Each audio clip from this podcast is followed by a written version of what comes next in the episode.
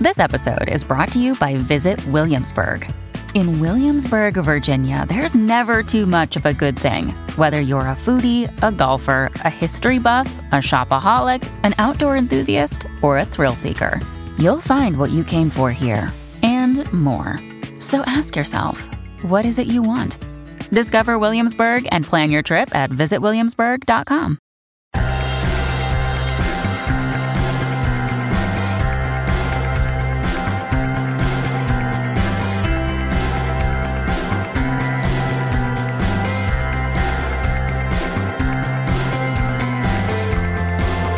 Hello, and welcome back to another episode of Beyond the To Do List. I'm your host, Eric Fisher, and this is the show where I talk to the people behind the productivity. This week, I'm excited to share with you a conversation I had with Anne Bogle. Anne has been on the show many times, including the first few episodes of this podcast. And if you're paying attention, I re released her last appearance last episode. To set this one up, in this conversation, we're talking about her new book, My Reading Life, a book journal. It's a journal created for book lovers or soon to be book lovers that has quotes and lots of room where you're going to record what you've read and what you would like to read. It's a way to approach your reading life with intention. And in this conversation, we get into diagnosing what your reading taste is, setting reading goals and what those can be, some options there for you. And again, just the power of reading in your life, both fiction and nonfiction. So whether you are a reader or you're not,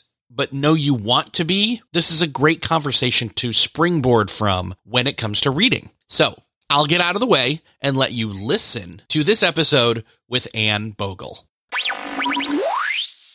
Well, this week it is my privilege to welcome back to the show Anne Bogle. and welcome back to Beyond the To Do List. Oh, it is a pleasure. You know, Eric, I was just thinking today, I've always loved your show. Do you know that yours was the first podcast I was ever on, ever? Are you kidding me? Uh uh-uh, uh, i am not. That's awesome. Not. The first time, way back in, I don't even know the year, 2012, 13? 20, 2012. Yep. Really? The year it started you were in December, and so you were one of the first swath of guests from August to December that I did. And I think what's funny is, is I think we met at the wasn't called Start, but it was Jon Acuff's Quitter. Was it Quitter? It was in Nashville. It was in Nashville. It was at the the compound there back in the day, and he was doing a small conference, and you were there, and I met. I believe your husband was with you, right? We met all, all three of us. He was there. Yeah. Mm-hmm. So we met and that kind of started it. So that was the first one. And uh, on that first episode, we talked about work life blending instead of work life balance. Do you remember that? I do. Yeah. So, and then the next time we were talking about all the differences and the benefits of all the different personality assessments. And that was a uh-huh. fun one. Makes sense. So Makes I'll, sense. I'll link up to that. And then most people, if they're listeners that are current, know that I just released a a retread. That sounds bad. Retread's not right. a re-release. There you go. Of when you came on and we talked about overthinking and we talked about you know decision making and how, how not to overthink or how to cope with being an overthinker or become less of one. And exactly. That was last year. That's all good stuff. That's all really important. But today we get to talk about my favorite. We get yes. See that because that's the thing is like this time we get to talk about like you're not just here to talk about a book, although you are, but it's more so to talk about your passion, which is reading.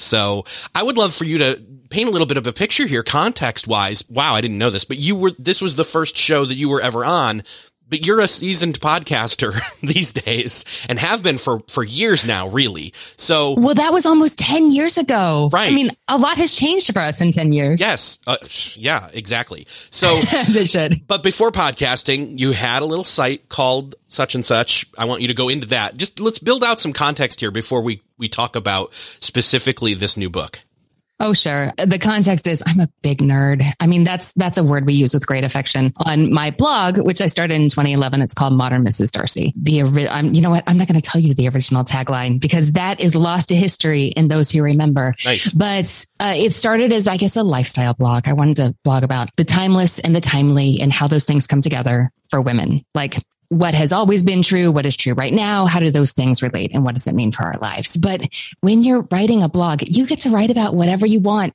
in your own basement. And I found myself more and more talking about books. And so on Modern Mrs. Darcy, it wasn't too long before I was, you know, launching little musings on life. But the thing that was launching me onto that topic was a book I had read. And I started sharing book lists and started talking to readers about the love of reading. And so all of a sudden, this thing that I had always loved pretty privately became something that I now really do professionally. And that is, you know, read, talk about the books I'm reading and help others get more out of their reading lives. Yeah. Well, and that kind of pivoted into then the podcast, What Should I Be Reading, which then was one of my favorite guest appearances on any other show. That was, I think, like late 2016 now. So about five years ago.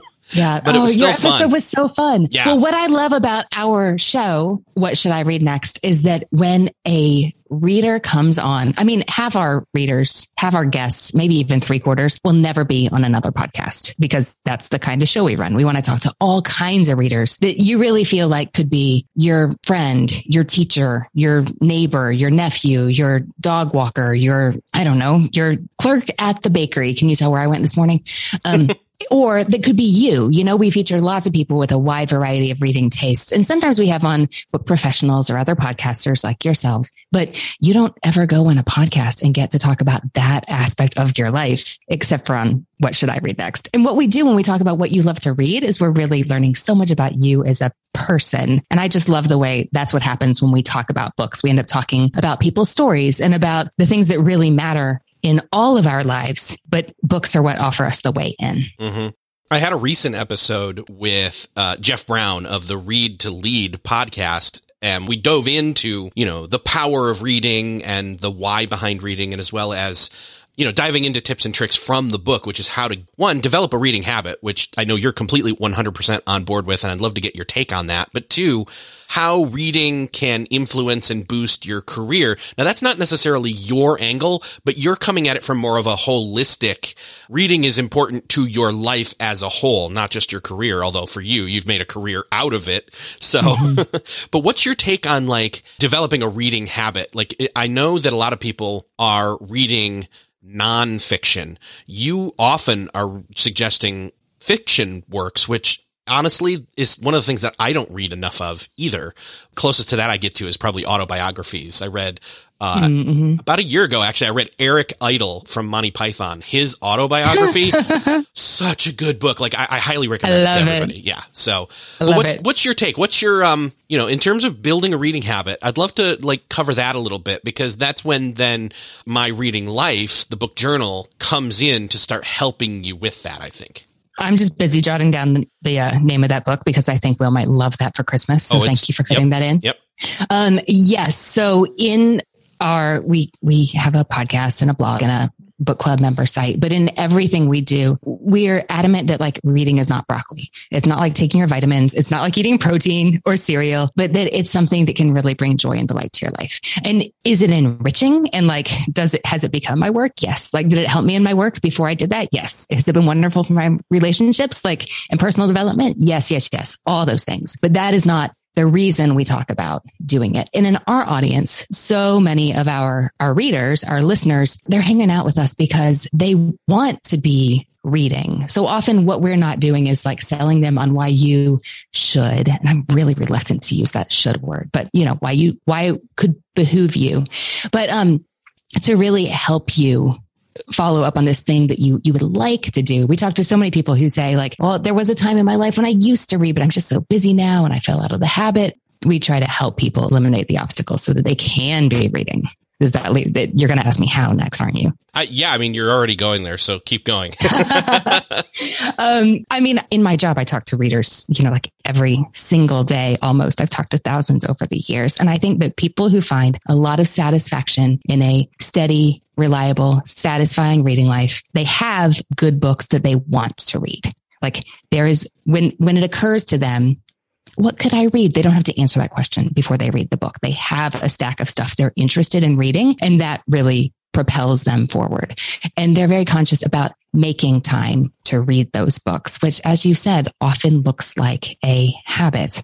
And I'm sure people are tired of hearing this by now, but if you have time to look at Instagram, you have time to read a book. Um, and I'm not saying that many people aren't busy and that there aren't seasons where it is definitely easier to read than in others. But I mean, Eric, it, this, this is beyond the to do list. Here we go. We make time for the things that matter to us. And what I hope to do is help convince people that it's worth making time to read a good book mm-hmm. of any genre you'd like.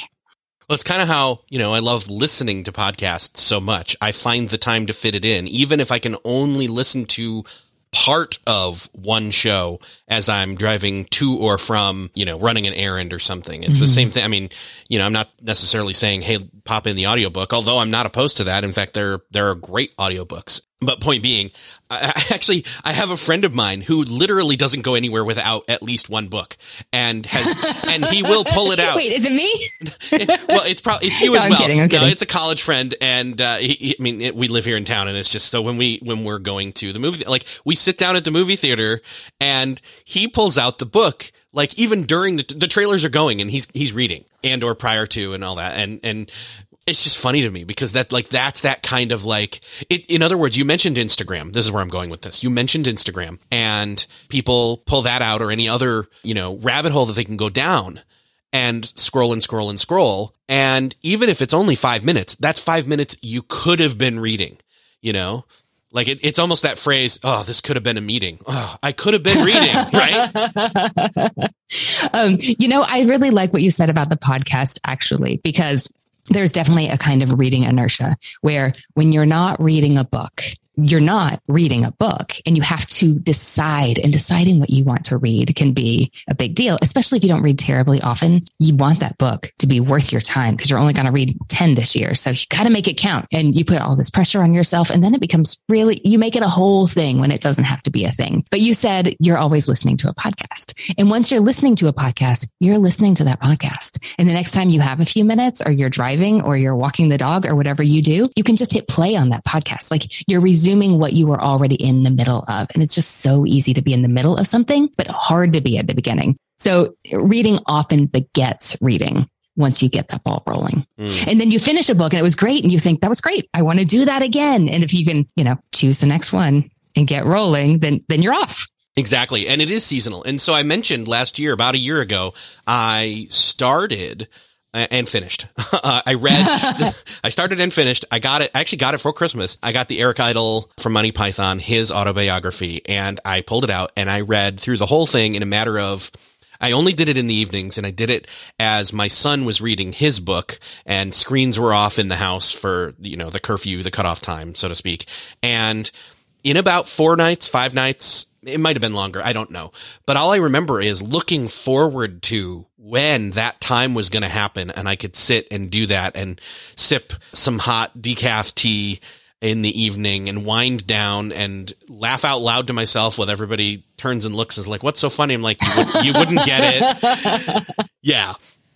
Oh, I'm loving that visual. But the the momentum of it though led me to then pick up another book and another book. And I had a string of about four or five in a row.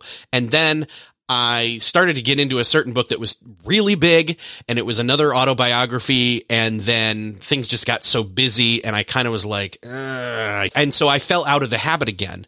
But I realized that it's much like every other habit. It's the nurturing and the reinforcing and the removal of boundaries and the the setting up of the ritualizing of it even in the margins or in big blocks of time. You know, that that's my take on my reading life, especially with having intention towards it. But you've got experience of diagnosing slash consoling consulting people bibliotherapy yes. is real yeah and we do a fair amount of reading life rehab yeah so I, I, would love for you to maybe spell out like what are the reasons why we fall off and how are the ways we can get back on Oh gosh. I mean, because we're human. Yours is a common story, Eric. And that's something, I mean, there are some people who just read the printed matter around them. And if they don't have anything else to read, they will read the cereal box. And I know a lot of people are nodding right now. For those who don't relate to that, I assure you, this is a thing and other people besides me do it. So I'm not really, that's not the habit that I'm going to break, which isn't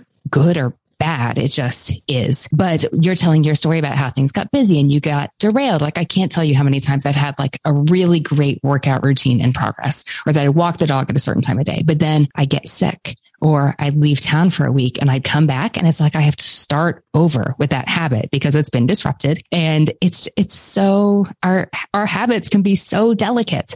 But I mean, there are certainly things you can do though to nudge yourself in the right direction. Like when I was picturing you sitting down with your big mug of decaf tea in your Eric Idle autobiography, I was picturing the book on the coffee table in front of you. And I don't know if that was actually the situation, but that is a really good idea. There's a reason that we keep books on the coffee table or on the nightstand because that way, when we're sitting in the place where we might do the thing, it's right there to kind of remind us like, Hey, hello, I'm still here. Do you remember me? The good book you were reading? Don't forget about me. Um, you can put that Kindle app or that like Libro FM app on the home screen on your phone so that every time you pick it up, you can see. Actually, I have a screensaver that is pretty old at this point, but it says, I'd rather be reading. And it's a photo of pretty books. And every time I turn on my phone, that's what I see. I tell a lot of people to put their books by the coffee pot or a little post it that says, um, don't forget you're on page 87 and you're really enjoying that book because just three minutes while the coffee's brewing, you can look at that. And often if you read three minutes worth, you want to see what happens for another minute or two or 10, which can be kind of dangerous if you've got to get out the door. But that's just the risky run with a good book sometimes. So there are things you can do to help yourself. But I think it really helps people to know that this is not like this massive obstacle to reading itself. This is human nature and you find a way to do all kinds of things. And this is not insurmountable. Still searching for a great candidate for your company? Don't search, just match with Indeed. Indeed is your matching and hiring platform with over 350 million global monthly visitors, according to Indeed data, and a matching engine that helps you find quality candidates fast. Ditch that busy work. Instead, use Indeed for scheduling, screening, and messaging so you can connect with candidates faster. I wish I had Indeed when I was in the hiring process in roles in the past because it is a slow, arduous headache of a process to find the right people or at least it used to be, join more than 3.5 million businesses worldwide that use Indeed to find and hire great talent fast. In fact, in the minute I've been talking to you, 23 hires were made on Indeed, according to Indeed data worldwide. And listeners of this show will get a $75 sponsored job credit to get your jobs more visibility at Indeed.com slash to-do list. Just go to Indeed.com slash to-do list right now and support our show by saying you heard about Indeed on this podcast. Indeed.com slash to-do list. Terms and conditions apply. Need to hire? You need Indeed. What's something that works so well, it basically feels like magic? For me, I'm thinking air conditioning, noise canceling headphones, definitely. Meeting free Fridays? What about selling with Shopify? Shopify is the global commerce platform that helps you sell at every stage of your business. From the launch your own shop stage to the first real store stage, you don't have to just sell your own stuff anymore. With Shopify Collective, you can curate products to sell from brands you love and give your customers more variety and your business more sales. Shopify is your no excuses business partner. Sell without needing to code or design. Just bring your best ideas and Shopify will help you open up shop. Shopify also helps you turn browsers into buyers with the internet's best converting checkout, 36% better on average compared to other leading commerce platforms, and sell more with less effort thanks to Shopify Magic, your AI powered all star. Sign up for a $1 per month trial period at shopify.com slash beyond. Again, go to shopify.com slash beyond now to grow your business no matter what stage you're in. Shopify.com slash beyond.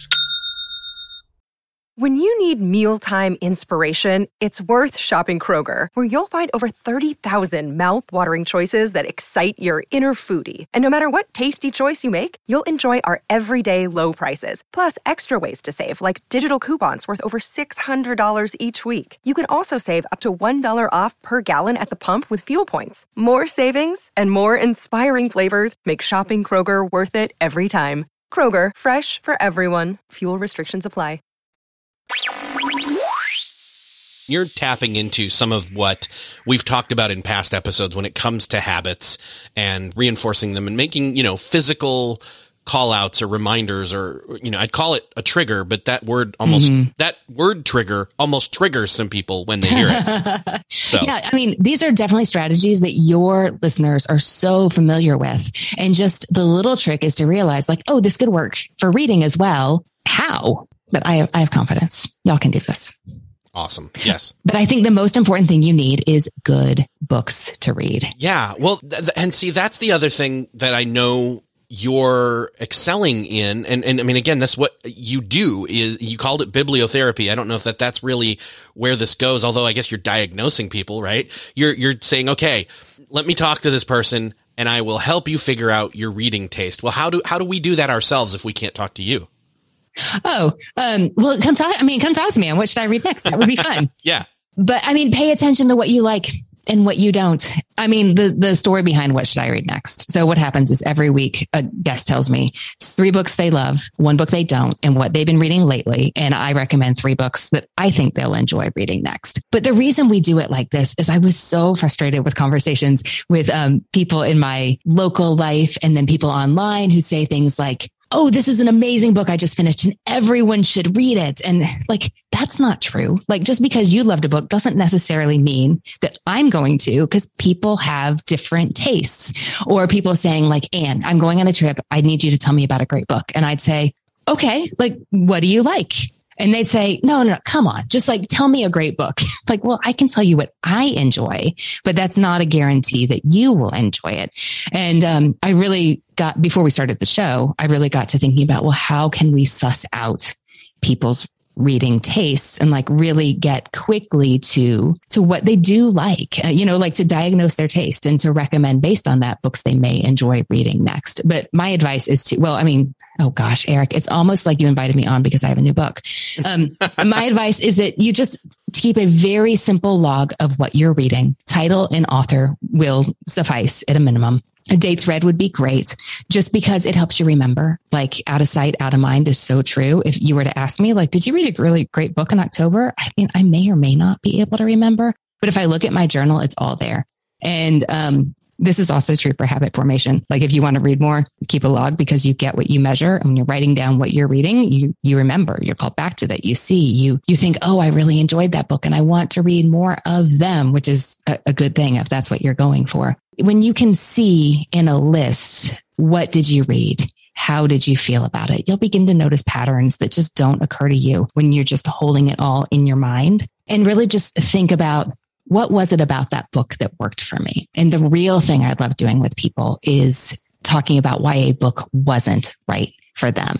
Those books that we finished, but we did not enjoy or that rubbed us the wrong way help us discover so much, not only about we don't like, but about what really works for us in a book, because that truth often emerges in contrast. Okay. So I have to stop you there because I have a question that is related to what you just said about finishing a book that we may not like. And I have heard, which this was years ago, and I've heard it reiterated a number of times. And I think it originated with Chris Brogan, if anyone's familiar with him. But he says, life's too short to finish books you don't like or or you're not enjoying or something along those lines. And oh, John Irving said like 40 years ago, yeah, so grown-ups well, should as, not finish books they're not enjoying. Yeah. So and Chris what, what Chris is great at and and I aspire sometimes to say I also do is take what somebody else said and then shorten it and sweeten it and make it sound like it's your own and new and fresh and whatever. But anyway, my point being is there are times where I have finished for example a horrible movie so that I can have a complete thought to tell people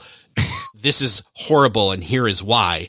But I don't think that's the best of intentions when it comes to finishing things. You're hate watching. Hate watch. Yeah. So, but what's your take on that? Like if you're just, I don't know if maybe if you're just bored or if you just don't like it or you disagree with it or like, in other words, what's your track record with this? Like, have you quit books? Oh my gosh, yes, all the time. Okay. I'm a huge advocate for putting down books that are not worth your reading time. Now I can read a book. Oh, and you can learn all kinds of things about your reading life by not finishing books too. Like that's, that's fine. You don't have to finish a book to say like, I did not enjoy that book, but you would ask yourself like, why did I put it down? Was it boring? Did I not like the theme? Was the fact that there were no quotation marks just really getting on my nerves and I could not do it for another page? Like stop and notice instead of we tend to like try to forget about books that didn't work for us because I think it feels like some kind of failure that we chose and we thought it was going to work out and we hated it. So we try to kind of hide the evidence. But you, you don't want to do that. You really want to examine why, why you felt compelled to put it down. I have really not enjoyed reading books I didn't like because that's not, that's not how that works. But, um, I have read plenty of books that I really did not like and have still found it to be a worthwhile reading experience that I'm glad that I had. But getting to the end of a book that took six hours of your life and going, I just want those six hours back. What a waste of time. That was poorly done. And I just wish I had never, like, I never want anyone to have that experience. And we've been talking about forming a habit of reading and nothing brings someone's reading life to a standstill than being in the middle of a book they don't want to be reading. I mean, talk about a way to kill your reading momentum. Mm. Um, yeah, if it, if it's not worth your reading time, if you are just dreading picking the book up, then you maybe you should reevaluate whether you should be reading that book because you are an adult. You're not. You're probably not reading it for work. You're not reading it for school. You don't have to sign anything that said you did it. Like you are the boss of your own reading life, and you know, be a good steward at that time. Choose well. Yeah. Well, and so I, here's where I'll reveal what the book was that derailed me. Oh, it, I want to hear. I, you know what? I don't have it right in front of me. It's on the other side of the bookshelf. That's on the other side of my desk here, and I can't go see it. But mm-hmm. it's it is it is a Beatles biography, and it is about three inches thick almost. Which, if you can picture that, that's a thick book, and it's not that it was bad. It's just that as I got in through the first chapter and finished the first or second or so, I realized that it was so detailed. And I thought I was already a huge Beatles fan and had already read so much about them. The Beatles thing kind of sprung off of the Eric Idle thing, who was spending so much time with George Harrison, one of the Beatles, and his friends in real life with him, and so on and so on. So I kind of went down that comedy and music path, and I thought, mm-hmm. ooh, the Beatles have this Get Back thing that's coming out later in 2021 perfect. I'll have this be a Beatles reading and music and blah, blah, blah year. It didn't really turn out that way because this book kind of derailed me. Point being, I realized that I wasn't enjoying it as much because I was expecting something different from it. I was expecting a little less, um, it, it was not just crammed so thick factually with things, but it was also just taking so long to say the things that it was saying in mm-hmm. the, the author's writing style. So I feel like what I'm going to go do soon is pull that back out. I'm going to allow myself to maybe speed read it a little bit so that I can get through it faster and kind of scan and say, "Oh, this looks interesting. Let's let's hone in on this." Mm-hmm. You know, kind of skip around maybe a little bit. Uh, uh, fast forward, I guess is this is. Oh my gosh, I, I realize right now I'm saying I'm going to do the equivalent of turning up the Netflix show or the podcast to 1.5 speed on my reading or more because I really think it's a good book. I just didn't it didn't hit me at the right way at the right time at that time and it felt like I was working through it versus enjoying it. Does that make sense?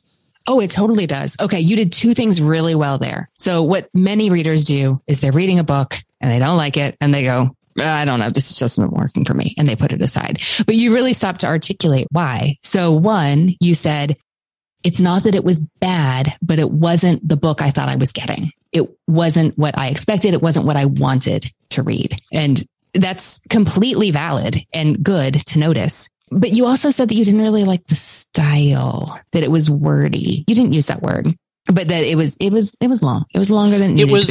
Yeah, it yeah. was, it wasn't that it was wordy. It's that, and we don't really need to get into this, but I feel like I'm already there. So I'm just going to go ahead. And go it's, for it. It's that he, and maybe this is this person's style, but it's the way it struck me as his style, whether it is or not, that though he could have stated a fact or said, this is the way that things were and they did this and they did that, like he then, he doesn't get flowery with his words, but he just wants to paint the context of the picture so much with the atmosphere that they're walking into this place with and the smells and the sound. And a certain amount of that is okay. This felt like you are going above and beyond what you need to do in that instance to do that. Kind of mm-hmm. much like what I'm doing right now in this conversation. So I also want readers to know, since we're talking about potentially abandoning books that there is a big difference between thinking a book is bad, just poorly written, and it not being the right book for you,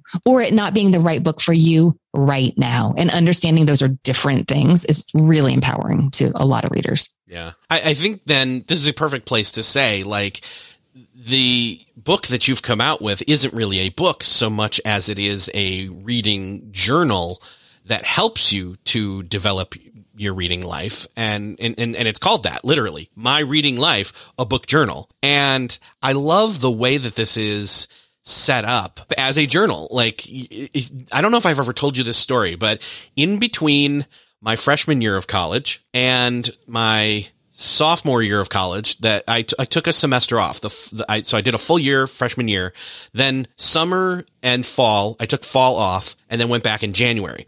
And during that time that I was off, I worked in a warehouse and was just staying busy and figuring out what I wanted to do, needed a break. And I read like voraciously. No. And I, I read 109 books in that period of time. What? No, you have never told me this no. story. And the thing is, is that I really do wish, like, I, I have some memories of what, like, at the time, all of the John Grisham books that existed, I went through all of them and there was less then, but because this was nine, late nineties, mi- yeah. mid to late nineties. But yeah, so that, that's a chunk that I know of, but I wish that I had had a journal to keep track of those things at that oh time. Oh my gosh. Eric, don't you wish you could see exactly what you were reading during that period of your life? Right. Yeah. I, I mean, I wish mm-hmm. I could, and I don't remember a lot of it. I know, I know I went through Chronicles of Narnia during that time and a bunch of other C.S. Lewis stuff yeah, so it's it's hard for me to say, but I wish that I could remember a lot of the other sporadic ones where it was actually formational for me back then, but I don't remember that seed being planted at that time, unfortunately. But this is a chance yeah. for somebody to use this journal to in a way not only diagnose their reading taste, but also to help with one of the other things that I think works really well that ties into what I was just saying with that 109 number is once I started reading in May of that year, I had gotten through May and I think I was at like 10 or 15 books suddenly. Mm-hmm. And I realized, oh, this is a game. What's my what's my record, you know? And I've never I mean, I don't think I could hit 109 ever again because life yeah. is way different now for a yeah you know, an adult with kids and jobs, etc. But back then, 109 was doable. So that gamification, that challenging of yourself to read as well as like, in other words, that reading goal for me was, man, when I go back to college, I want to be able to say I've read more than 100 books. And I did. And you did. And that it felt good. Goal. Yeah. Uh, but I'm, I'm interested, like, what are some other maybe reading goals that people could set? Actually, here, instead of rattling this off the top of my head, I've got my journal in front of me. And there is a I suggested some goals in here. Now, I want to be careful with reading goals, especially I think right now, because I think so many readers, so many people are just really burned out generally from the last years. And what you need is not a goal. Maybe you need a respite. So I want to be really careful about the framing here. But if you want to set goals, if you find yourself to be a person who's really motivated by having something to aim for, by all means, I want to help you do that. So like the journal, it has place to record 100 books in detail, half spread page each. It also has like a very visual do it yourself table of contents in the front where there's one to 100 blank lines and you fill in the books you've read as you go along. So you can just see at a glance how many you're reading. This would have been great for your freshman to sophomore year interim 109 books project. But okay. So the reading goals I suggest in the journal are you could aim to read more books. This one is obvious. You could read more pages. You could aim to read more consistently. There's a reading tracker in this journal. It's a two page spread. So you can see your entire reading year at a glance and you can bubble in a little diamond for every day you read and you can see what kind of pattern it makes as time goes by. You can read a wider variety of genres. You could become a completist. Like right now, I'm working through all the works of Maggie O'Farrell. And I know I want to read all the works of Tayari Jones. I just have one more to go. And Doris Kearns Goodwin. You can have that satisfaction of reading an author's entire collection. You can broaden your perspective by reading in a variety of different ways that I suggest in here. You could try a reading challenge. You can broaden your worldview. We know so many readers now who are doing really unique challenges, like reading a book from every country or reading a book from every country on a specific continent or every of a list of like the 30 most popular, uh, most widely spoken languages in the world. There's so many ways you could do this that are totally customized to you.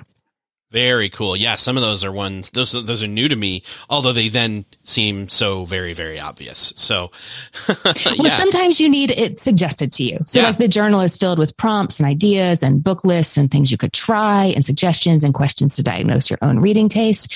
I mean, of course, it might not be that hard, but we need somebody sometimes to be like, "Look, think about it like this," or "Have you considered X?" We need that.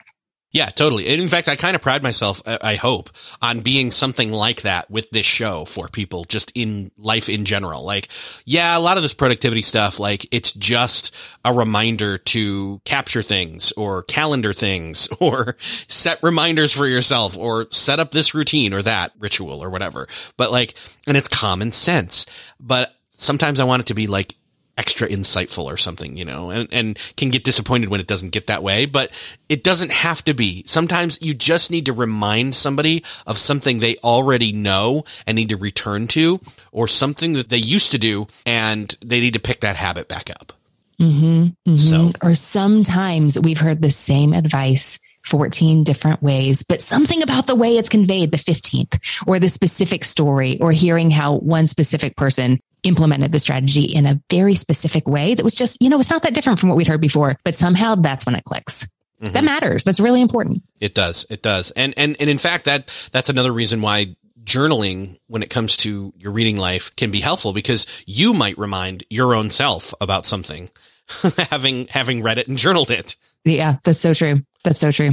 I'm curious, what are some maybe other ways to use the journal? Obviously, you have room for 100 books. What else? Describe it a little bit more. Sure.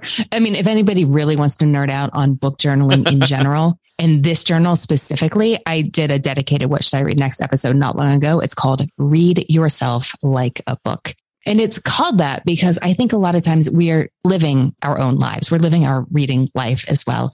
And we just don't have the perspective because we're in it to like really assess what's going on, what's working, what's not. How are we helping ourselves? How are we hurting ourselves? But when you put it on paper, you gain a measure of objectivity you don't have otherwise. And so this is a print journal. It does not exist in any kind of digital edition. And we really leaned into the fact that this is a book that you're going to hold in your hands when we were designing it. Like it lays flat and it has that visual do it yourself table of contents where you can really see 71 books that you have read and however long it takes you to read those at a glance, just so easy to take in if you're wondering the next 29 books, they're, they're on the next page because you need three pages to cover that. But there are prompts to help you like take a snapshot of your reading life right now. At the very beginning, there's questions that say, okay, where are you? What's going on here? What's working? What's not working? There's a series of questions to help you diagnose your reading taste. There are 25 different book lists that have 20 different books each that are a variety of, some of them are just genres like historical fiction, thrillers. There's a list of 20 first installments in mystery series, if that's what you're looking for. There's love stories. There's books set in bookstores and libraries. There's my favorite genre, compulsively readable literary fiction. That is not a real thing. It's something I invented, but it is my favorite. Or there are things like books set by the water or books for plant lovers. And then there's the, the core of the journal is those 100 book logs that let you track the obvious stuff like title, author, genre, length, but also things like how you discovered the book. So you know which friend to thank or which podcast you get great book recommendations from. You can write down quotes and your thoughts and impressions and there's a three tier rating system, actually. Like I was saying earlier, that there's a difference between a book that's poorly written and a book that's just not to your taste because you don't like that kind of thing. So there's three different ways to rate the book. You can give it five. It's not actually stars, it's diamonds, but you can rate it for enjoyment, for craft, and then overall. That's so you can remember, like, yeah, that book seemed like it was incredibly well done and I hated it.